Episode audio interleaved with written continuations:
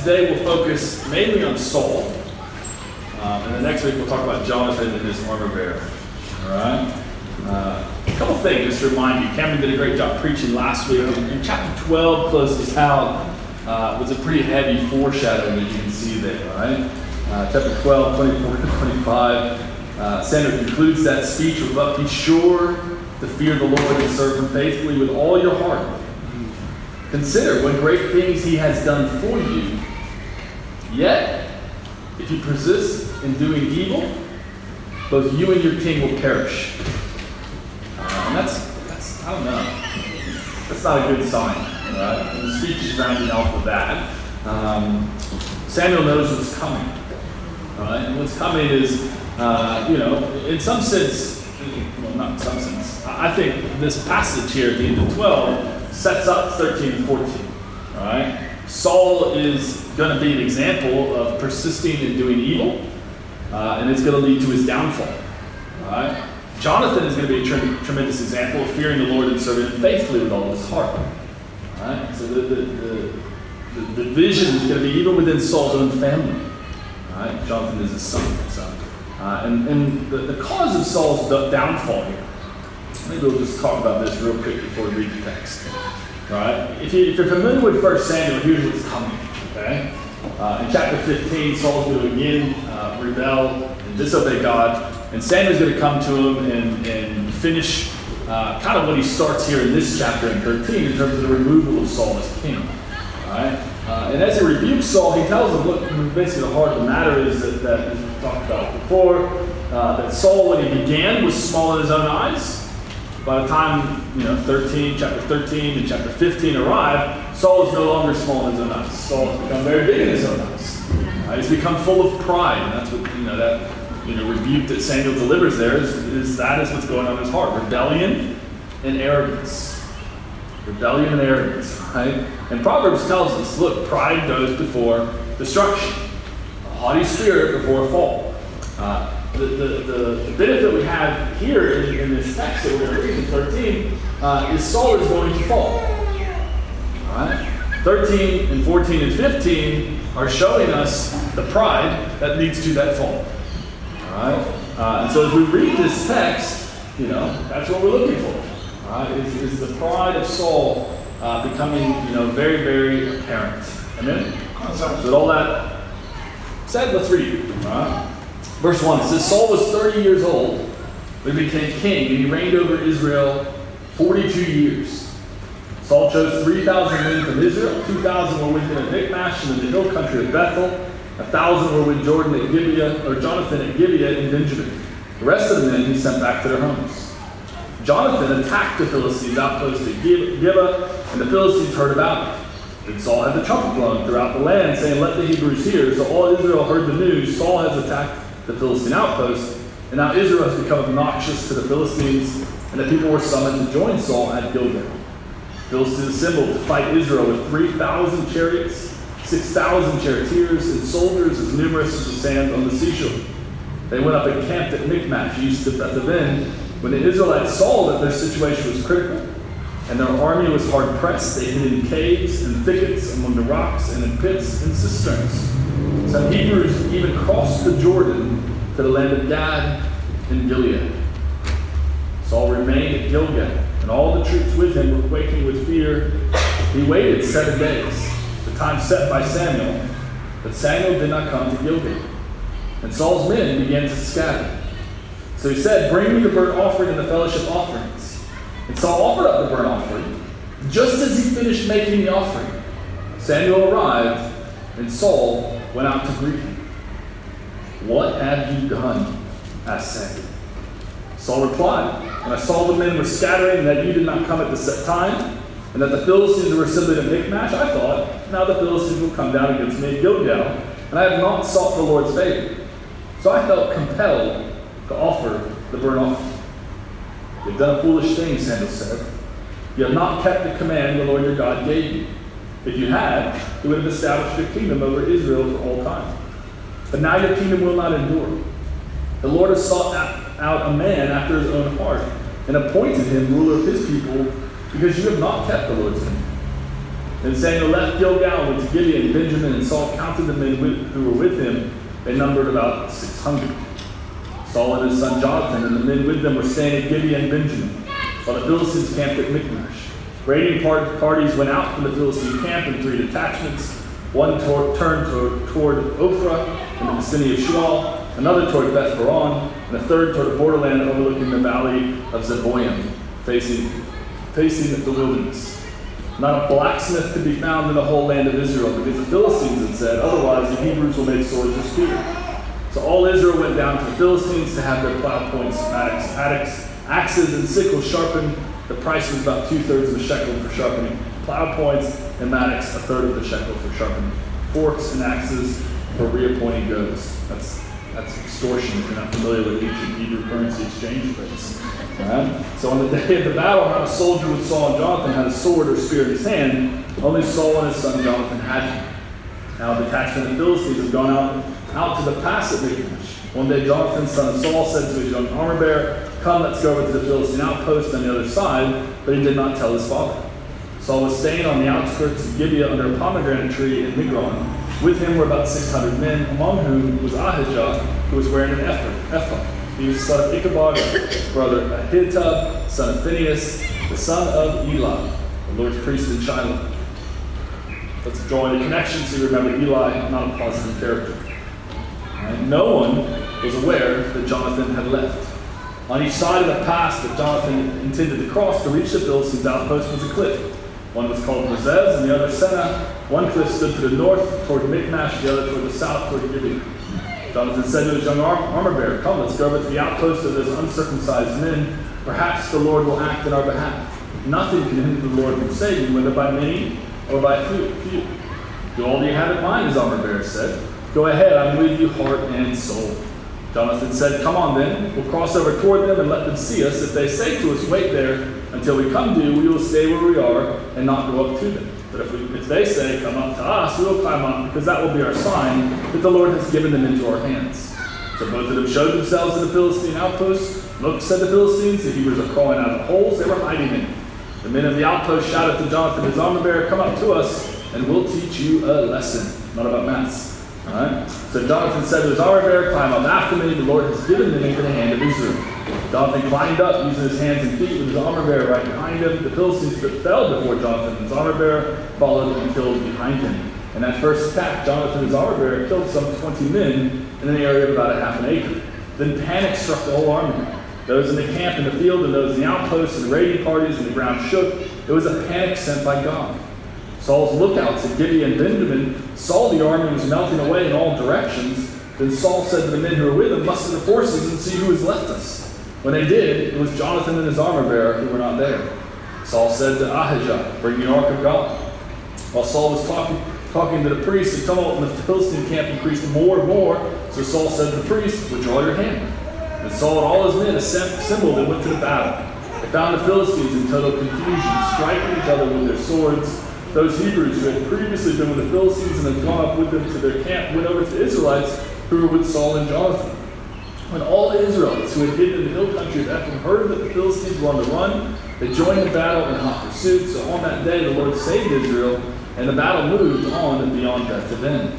Now the Israelites were in distress that day because Saul had bound the people under an oath, saying, Cursed be anyone who eats food before evening comes before I have avenged myself on my enemies. So none of the troops tasted food. The entire army entered the woods, and there was honey on the ground. When they went into the woods, they saw the honey oozing out, yet no one put his hand to mouth because they feared the oath.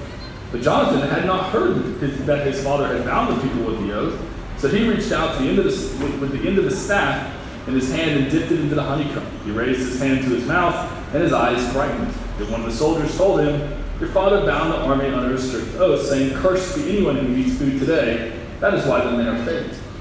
Jonathan said, My father has made trouble for the country.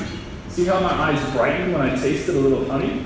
How, would it, how much better would it have been if the men had eaten today some of the plunder they took from the enemies? Would not the slaughter of the Philistines have been even greater? That day after the Israelites had struck down the Philistines from Michmash to Adullam, They were exhausted. They pounced on the plunder, and taking sheep, cattle, and calves, they butchered them on the ground and ate them together with the blood. And someone said to Saul, Look, the men are sinning against the Lord by eating meat that has blood in it. You have broken faith, he said. Roll a large stone over here at once. Then he said, Go out among the men and tell them, each of you bring me your cattle, your sheep, and slaughter them here and eat them. Do not sin against the Lord by eating with blood still in it. Eating, sorry, with blood still in it. So everyone brought his ox that night and slaughtered there. Then Saul built an altar to the Lord. It was the first time he had done this. Saul said, Let us go down and pursue the Philistines by night, plunder them until dawn, and let us not leave one of them alive. Do whatever seems best to you, they replied. But the priest said, Let us inquire of God here. So Saul asked him, Shall I go and pursue the Philistines? Will you give them into Israel's hand? But God did not answer him that day. Saul therefore said, Come here, all you who all who are leaders of the army, and let us find out what sin has been committed today. As surely as the Lord lives, whoever rescues Israel, as surely as the Lord who rescues Israel lives, even the guilt lies with my son Jonathan, he must die. But not one of them said a word. Saul then said to the Israelites, You stand over here, over there, and I and Jonathan will stand over here. Do what seems best to you, they replied. Saul prayed to the Lord, the God of Israel, Why have you not answered your servant today? If the fault is in me or my son Jonathan, respond with Urim. It was with the Israelites, the men of Israel are at fault, respond with Thummim. Jonathan and Saul were taken by lot, and the, and the men were cleared. Saul said, Pass lot between me and Jonathan, my son. And Jonathan was taken. And Saul said Jonathan, Tell me what you have done. So Jonathan told him, I tasted a little honey with the end of my staff, and now I must die. Saul said, May God deal with me, be it ever so severely, if you do not die, Jonathan. But the men said to Saul, Should Jonathan die? He who has brought about this great deliverance in Israel? Never. As surely as the Lord lives, not a hair of his head will fall to the ground, for he did this today with God's help. So the men rescued Jonathan, and he was not put to death. Then Saul stopped pursuing the Philistines, and they withdrew to their own land. After Saul had assumed rule over Israel, he fought against their enemies on every side Moab, the Ammonites, Edom, the king of Zobah, and the Philistines. Wherever he turned, he inflicted punishment on them. He fought valiantly and defeated the Amalekites, liberated Israel from the hands of those who had plundered them. Amen. Everyone got all that? Right? There's some, there's some great stories in there, uh, but there is a lot, and that's why we'll look at it over two weeks. Amen. Let's have a prayer, and then we'll, uh, we'll dig into this a little bit. Yeah, not too long now, since that took 15 minutes. Let's pray. Uh, Father, we, uh, you know, we do as always just thank you. Thank you for your word that shines like a light. Uh, God, and we know at times it also reflects like a mirror. We pray, God, that you help us, God, as we look at this text, you know, today, even next week, God, and, you know, and see Saul and Jonathan and their character and their approach to life and, you know, the choices they make and how, how they follow you, you know, and God, we pray you help us, God, to see ourselves with sobriety. Father, we know we read a text like this, and, and so often we just, you know, we want to be like Jonathan, but in reality, we're so much like Saul. Father, we know that, that, that pride is so, so dangerous. We know it's the, the fertile soil in which all other sins, you know, grow and flourish in our lives. So we pray you help us. Help us to learn to, to see, you know, our pride with, with clarity uh, and to respond to it with repentance, God, and humility. Father, we pray you guide us and lead us and your spirit among us, God, helping us in this endeavor. In Christ's name we pray. All right, a, a lot there, right? But, but, there are some really cool stories. And if, you know, even if you've been, you know, maybe read the Bible for a while, uh, some of these stories are even stories that, that seasoned Christians can read and think, what is that? I mean, the whole thing with, with Jonathan and some honey, and you know, should he die? And you know, it's some interesting stuff. And so we'll, we'll unpack all that uh, and look at that. But the overarching idea is, is like I said before, uh, is that Saul's pride becomes more and more apparent as the story goes on. All right? Uh, like Pansy and, and, Trevor shared, you know, in, in communion, you know, we, we don't know what's in people's hearts. All right? But at the same time, you know, our actions, our choices, and our words show what's in our heart. Reveals it, makes it apparent. You know, and here in this story, we do see, you know, for lack of a better description, the ABCs of, of Saul's pride. Right? And how it does contribute. You know, we look at this act, which does become acts, of disobedience. Right? We get a snapshot here of one act of disobedience, uh, but it'll be basically mirrored again in chapter 15. All right, so we'll talk about that. Well, it seems a little bit harsh considering a single action seems to be done out of even good motives. Right? What's the big deal? So we'll talk about that. Right, we'll look at how Saul re- responds, and that's, of course, with blame shifting, uh, as you probably picked up. And then we'll, we'll, we'll close out and, and talk about the, the interesting connection that happens, though, when pride begins to rule in our hearts. How our life begins to have a lot of really um, apparent contradictions. Right? And even how, in, in our uh, warped sense of who's in control, we begin to then try to control everyone else. Right? So that's kind of what happens with Saul, and that's what the whole honey thing is about. So we'll, we'll, unpack those together here uh, relatively quickly. Amen. Look at this first one, right? This act of disobedience from Saul. And I, and I love, I love how Samuel approaches him. Right? What have you done, Saul? Right, what have you done? Uh, you know, and you can see it again there in verses 9 to, to, to 12 in our text. Uh, you know, where, where Saul was at Gilgal, he had waited the time set by Samuel. Samuel didn't come. Men begin to scatter. Saul takes the burnt offerings and the fellowship offerings, uh, and he offers up the burnt offering. Right? And, and, it's almost as if just as he's just as he's finished that, Samuel shows up. Right? Uh, and, and it is interesting. You may think, "Gosh, what's the big deal?" I mean, that seems like kind of a good thing, isn't it? I mean, he's trying to he, he's he's gone to where he was supposed to be, and you know they're, they're, they're about to be attacked, and I mean, offering making offerings to God is involving God in the process, right? You know, what's the big deal, right? And, and the, the big deal is, is this question that has been kind of lingering in the background all along the way here since Israel asked for a king. Because God was their king before, He was in control. And now you have another authority there. And the question that's been hovering there in the background is will that king submit to the ultimate? Will that person in authority allow themselves to be under authority? Right? And, and, and, Samuel had very clearly, you can go back and read chapter 10, verse 8. Samuel had very clearly told Saul, Go down ahead of me to Gilgal. I will come up to you to offer the sac- sacrifice, burnt offerings, and fellowship, fellowship offerings, but you must wait seven days until I come to you and tell you what you are to do, right? Uh, Saul has obeyed half of them. He's gone down to Gilgal. If he would have stayed at Michmash, he would have been overrun by the Philistines. So in some sense, God has already rescued him in his partial obedience. All right? But, but time goes, you know. And I think it's an interesting text because like when you when you read it, it does almost seem like, and I'm inclined to think this, like Samuel is in the bushes waiting. right? It, it reads like it's a test. Right? Uh, you know, it's seven days, and so, you know, um, they're, they're, waiting, and they're waiting, and, and the end of that day it seems to be drawing near, and Saul decides just to get on with it, and as soon as he gets on with it, bam, Samuel's like, hey, what's going on? What you up to? Right? Because I think it probably was a test. God was testing Saul's heart. Would he obey even when put in some sense the pressure cooker? That's often the reality of, of, difficult times and challenging times. Mean, it does kind of seem like how Saul was, where everything's closing in on you and you're under pressure. But really, that's when our, our real heart is exposed. Will, will we obey God or will we do what's right in our own eyes? And unfortunately for Saul, you know, he, he did what was right in his own in his own eyes. And you may think, you know, hmm, okay, I understand he was told not to do it, but know, it really is about this concept of authority and submission.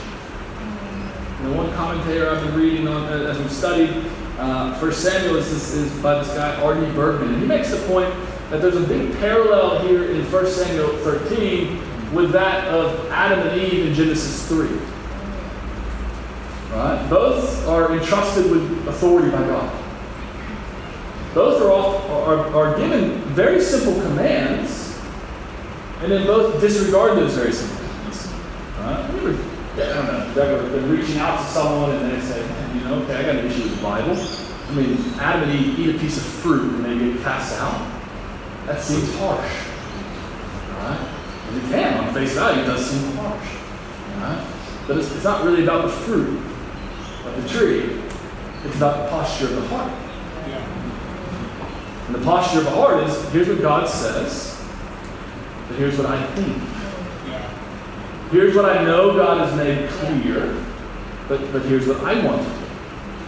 And it's that question that runs throughout the Bible, really, of, of who's in charge, who's calling the shots, who really has authority. Right? And pride puffs, puffs a person up and makes them think very highly of themselves, even to the point of, you know, getting to a point like Saul, where he thinks, okay, yeah, I know God said this, but this is what I'm going to do. And a simple act of uh, disobedience reveals that heart. It reveals that pride. Right? And an issue with authority, as Saul has, really, because that's what it is, is an issue with God's authority. We need to learn to see it as a serious thing.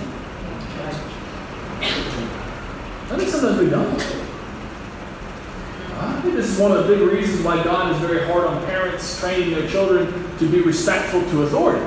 Because if the, if the child can't respect, respect a physical authority that he can literally see or she can literally see, there's no way that you're going to respect the ultimate authority which is God. Alright? You know, this is always a warning to me. It's always warning when, you know, when someone is flippant about authority. I remember meeting someone, you know, in, in the past, uh, you know, and, and uh, I was uh, I was gonna cook pizza in my wood-fired pizza oven. All right, uh, and I had a bunch of people coming over, and you know, yeah, that's great. A lot of people only come over just for the pizza and the pizza. They don't really care about me, right? But they're coming over, uh, you know, and know, they'll be lost in that, right? But and, and, and, it turns out, as it often does in, in Perth in the summer, it, it ends up being a total fire day. Right? Read the, the, guidelines that are provided by the government, what does it say? No wood-fired pizza. Right? Uh, and, and, and, one, one of these people came up to me and said, well, just do whatever you want. Right? And, and I'm kind of laughing, but then I thought about it, man, that's, scary though.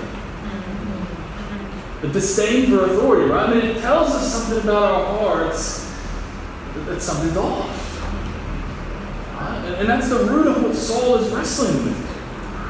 Again, there's, there's reasons why I think he struggled with it. that insecurity that he had at first. Remember when he was hiding in the luggage and, you know, kind of nervous and, and, and you know, was uncertain. But then he had some success. And then you see what happens. It becomes all about him. Right? But even later on in the text, right, he makes this, this strong curse. But you read the language of it, and what is it all about? Him avenging his enemies. I gotta avenge myself. Sorry. when did it become all about you, son? But that's what pride does. Right? Turns us back on ourselves. It turns us into ourselves so that all we see is self. It's such a simple act of disobedience, but it reveals such a profound condition of the heart. We gotta think, guys. Sometimes we can get caught up, I think, on the surface level of stuff with sin. And not think deeper about it. Why, why did I do that? I knew what God said, and yet I still did this. Uh, what is that telling me about myself? You know, it does reveal that pride. You know, C.S. Lewis makes this great point in Mere Christianity, and I know I've shared this before, uh, but I think it's so, so true, right? Fallen man, talking about all of us, is not simply an imperfect creature who needs improvement he is a rebel who must lay down his arms. yeah, we can get in this, we can get this false way of seeing things as, as you know, I'm just, I'm, I'm weak. Okay, yeah, there may be some truth to that. At times we are weak, real weak. But I think more of the time, we're, we're stubborn-willed people it's not that we don't know what to do. We do know what to do. We just don't want to do what we know we should do. And we just disobey. Yeah. We've got to learn to, to, to bend our will to God's word. Secondly, here, what do we see kind of Saul's blame shift? You know, and this is uh, a major pattern. When, when we look at 15, uh, chapter 15, and what happens with Saul and the Amalekites and how he responds there, it's very much a similar thing. All right? Uh, and even if you look at the parallels with Adam and Eve in Genesis 3, it's the same thing. It's blame shifting, right? Uh, and you think about us as a reader, right? We, we read this and, you know, okay, if we've been a good reader, we remember what was said in 10, uh, and then we see Saul go to Gilgal. Okay, that's great. That's where he's supposed to go. Uh, and, and, and then we see what he does there in, in, in chapter 13, 9, and 10. Uh, and, and we hear the question that's posed to him by Samuel in verse 11 What have you done? We know what he's done. I think Samuel obviously knows what he's done because it seems like he's in the bush watching. Right? Saul knows what he's done. But how does he respond? Right? How does he respond? When I saw that the men were scattered, that you did not come at the set time, the Philistines were assembling at Michmash. Blame to the men scattering, blame to Samuel being justification with the Philistines coming. Right? No personal responsibility by Saul. No personal responsibility. I mean, for a guy who's going to be in the, in, in the latter part of this text that we've read, insanely controlling, right, of other people, insanely controlling of other people, right? Adding on a, stipulation of fasting on the day of battle nowhere in the Torah, nowhere in the Bible does it say to do. All right? Isn't that, that biblical right? That's Saul heaping that on.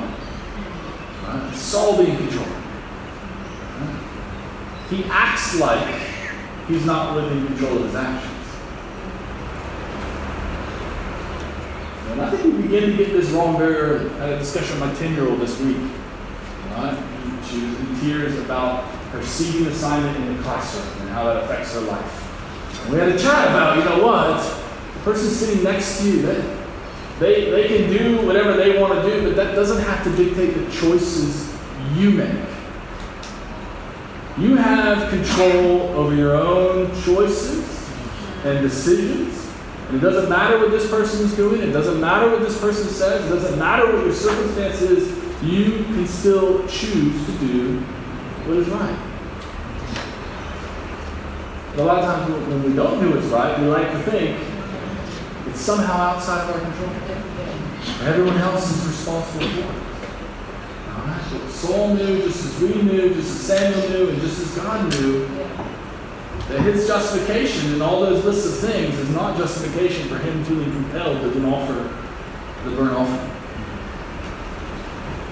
Now, I think there's a couple things to, to note with this. I think it's interesting that Samuel doesn't even address any of those things. It's interesting. You know me, you know I'd like to, okay, let's talk about it. Let's break those down, you know what I mean? That's, that's how my, but Samuel doesn't actually either. In some sense, I think for Samuel, it's, it's confirmation of a deeper problem. And at this point, I think Samuel is even more convinced that, you know what? If that's his posture, then it doesn't even matter what It doesn't even matter. Um, again, that to me is even more scary when you think about pride. Right? And, and, and how it closes us off. Right? But often think as well, like, what if, what if Saul responded differently? You know what I mean? What if, what if he doesn't respond as he does there in 11 and 12? Maybe if he just responded with, Samuel, you know what I did? I offered a burnt offering, I shouldn't have done it. Because those of you again who know the story, the next king, the man after God's own own heart, it's not like he's without fault. You, know, from a, uh, a non-theological perspective, you look at his sin, right? Murder, you know, adultery and murder. I mean, oh gosh, that seems way more serious than offering a burnt offering. But when, when David messes up, and a prophet, Nathan, comes and confronts him. His response is this I've sinned against the Lord. Period. No but. No, just, no justification, no shifting it onto someone else. No, hey, let me give you some more information so you can have the full picture and feel good about me. None, none of that. I've sinned. You know, it's amazing is Nathan replies, the Lord's taken away your sin. You're not going to die. That's the good news, right? You read the rest of the passage, though. That forgiveness does not mean the consequences of David's sin go away. Sometimes we can get this very, very wrong. We can think that forgiveness from God means exclusion of all consequences. That's not true. God forgives David, and he allows the consequences to run its course. Because contrary to our perspective, consequences and negative consequences is not God just punishing us. And if we, and if we see it purely as punishment, we're going to loathe it and hate it. But I think David, some sense, perhaps understood this idea that, you know what, God forgives me, and the consequences are still going to come. And even as the consequences are coming, and I'm not going to go into this story for the same time, but even as the consequences are coming in David's life, he prays for a change in those consequences, but that change does not come. But I think David understood that consequences, the, the principle that is inbuilt into creation of we reap what we sow. Yeah, yeah. That that is necessary for training us. That is necessary for teaching us. I mean, if God removed all consequences of our sin, I reckon we probably would sin a lot more. I mean, sometimes the bitterness, you know, uh, results of our sin are the very, it's the very thing that helps us to grow as much as God's grace helps us to grow. Come on, son. Because we learn. We learn a lot of times, sadly, we only seem to learn by experience. But I do think we've got to, we, cannot overlook the reality of the forgiveness offered to David does not mean the removal of the consequences of David's sin. You understand? As much as we may want it to at times. And the fact that consequences come doesn't mean it then tells us that there wasn't forgiveness. Yeah, yeah. The consequences in and of themselves sometimes are as well an act of grace from God. But the point is that David owns it, and Saul does not. And that's the hideous nature of blame shifting and pride. Does I reckon if Saul would have responded differently? That seems to be what Samuel says to him. It could have endured.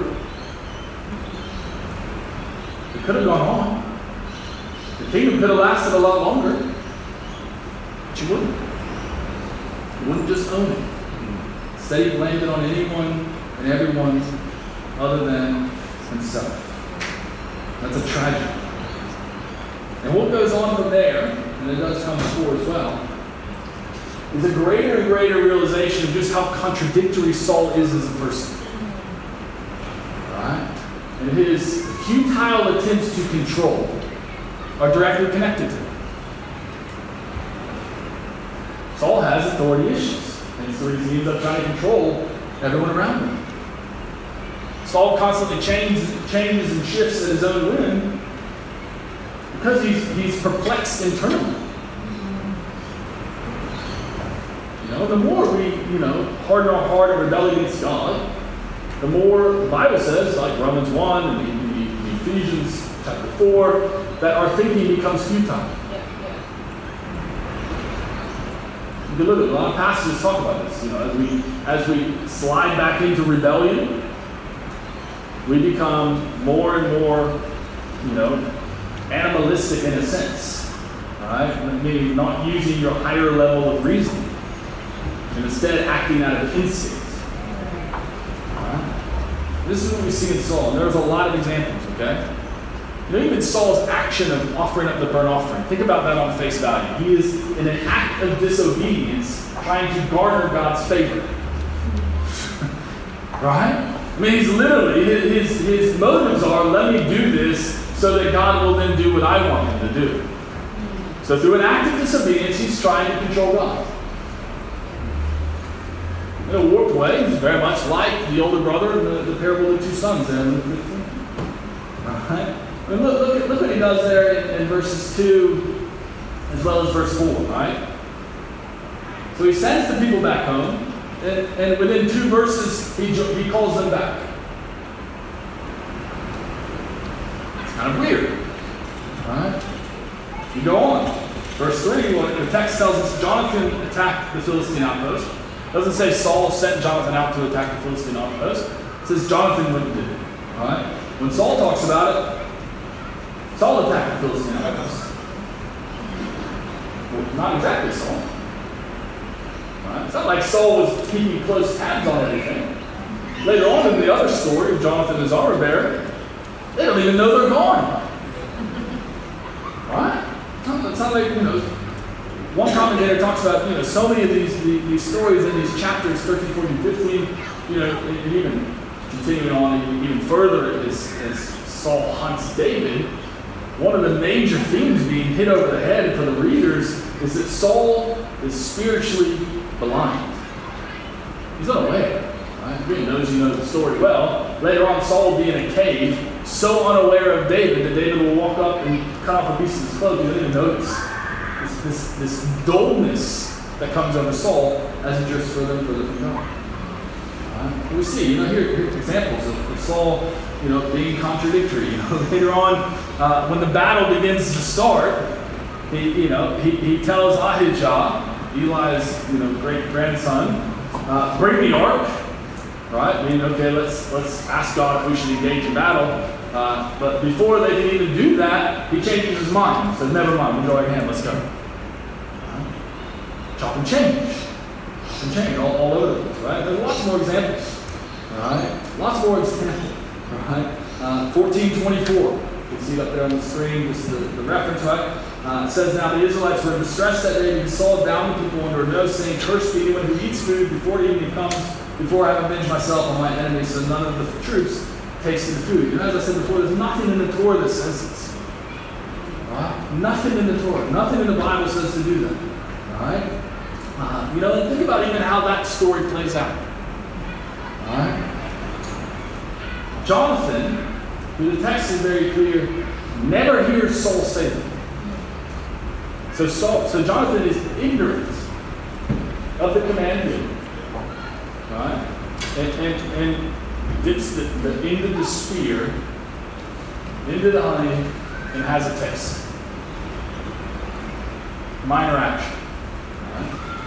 When, when confronted on it, what have you done? Jonathan tells him, literally what I've done. Even Jonathan's response, some people argue whether that should be an exclamation point or a question mark. Right? Here's what I've done, and now I must die. Is that a question or is that a statement? Right? But either way, Jonathan, you know, he is in some sense ready for whatever's coming. Right? Now, Jonathan acted out of ignorance. Saul acted with complete knowledge. Jonathan owns it. Saul refuses to own it. Right? Saul wants to kill Jonathan, put him to death. And yet, he, he continually pushes back, Saul himself, against any kind of judgment that God tries to bring his way. And you see the contradictory nature of Saul. He's harsh on others, but incredibly soft on himself. He's all about exercising his authority with, you know, just making his vow and holding everyone to it, even those who haven't even heard it. But, but he himself won't follow a clear instruction given from the prophet. Maybe the whole thing with, you know, the scenario with meat, right? You know, because he makes this crazy vow and the guys are out in, in battle, they're all famished, and so they begin to just have some uh, sashimi, right?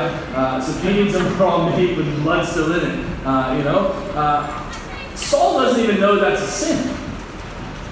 You read the story closely, you see if somebody else tells him, hey, God, uh, Saul, soldiers are sinning by doing that. Saul didn't know. The same thing even happens with Ahijah, right? It's not Saul's idea to inquire on the, of the Lord and see whether they should go and engage battle. It's Ahijah's. And that's kind of that's a low point for Saul. Know, you know the story, right? I mean, to have someone from the priestly line that has been rejected by God being more spiritual than you. And even when you do inquire, God doesn't answer. And then you also get in that text, verse, verse 35 of chapter 14, the first time Saul was building an altar. What happened to worshiping God? What happened to honoring God? You see this, side of Saul the pride you know, takes over his life. He becomes more and more contradictory, more and more controlling. This is the, the, the, the sad picture, really. Is, it's going to get worse. I'm not going to camp on Saul Deeps uh, after chapter 15, but, but it just gets sadder and sadder. Because even in this text, God's telling him, look, I'm going to find someone, I'm going to appoint a king after my own heart. Saul hunts that king for 40 years. Saul spends most of his life fighting with David. But David's not even fighting back for control. Saul thinks the issue is with David, the issue is not with David. Saul may think the issue is with Samuel, the issue is not with Samuel. Authority issues have their ultimately, you know, the ultimate cause or you know, root of that issue is your issues with God. Not with people. And you can try to make it all about people as much as you want. But you're just avoiding the reality that you have to face something. That's why the Bible says at the end, everyone's going to face them. Everyone's going to appear before the judgment seat. Every knee is going to bow. Every tongue is going to confess that Jesus is Lord. The question is whether you humble yourself here now in this life or whether you are humbled in the next. Everyone is going to one day have to face the reality that they are not in control. You may think you do, you may think you have all, you're not. God in our loneliness. We've got to heed the warning that comes at the end of 12, right? Be sure to fear the Lord and serve Him faithfully. Not with half your heart. Not one day a week. With all of your heart. Serving faithfully. Right? Considering what He's done. But no, if you persist in doing evil, God is not mucking around. You will reap what you sow. That may come with time. May not even come in this life, but it will come. And Saul's a sober reminder of this. I encourage you this week, think more about pride. Not my pride.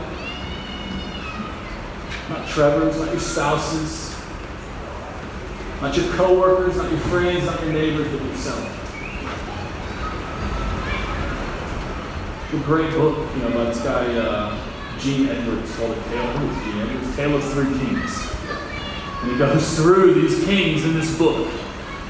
And he paints this picture of their flaws and their failures. And every chapter ends with the same thing. Hey, hey, hey. Be sure you don't think you're not the bad king. Make sure you don't rush and think, oh, that's not me. I'm more like David. You gotta realize we're, we're all, we all have a lot of solvents. When's the last time you confessed pride?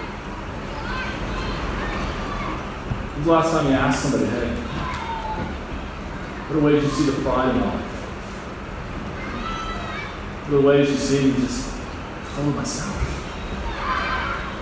When's the last time you bounced off your response to a scenario? Hey, is this me just being proud?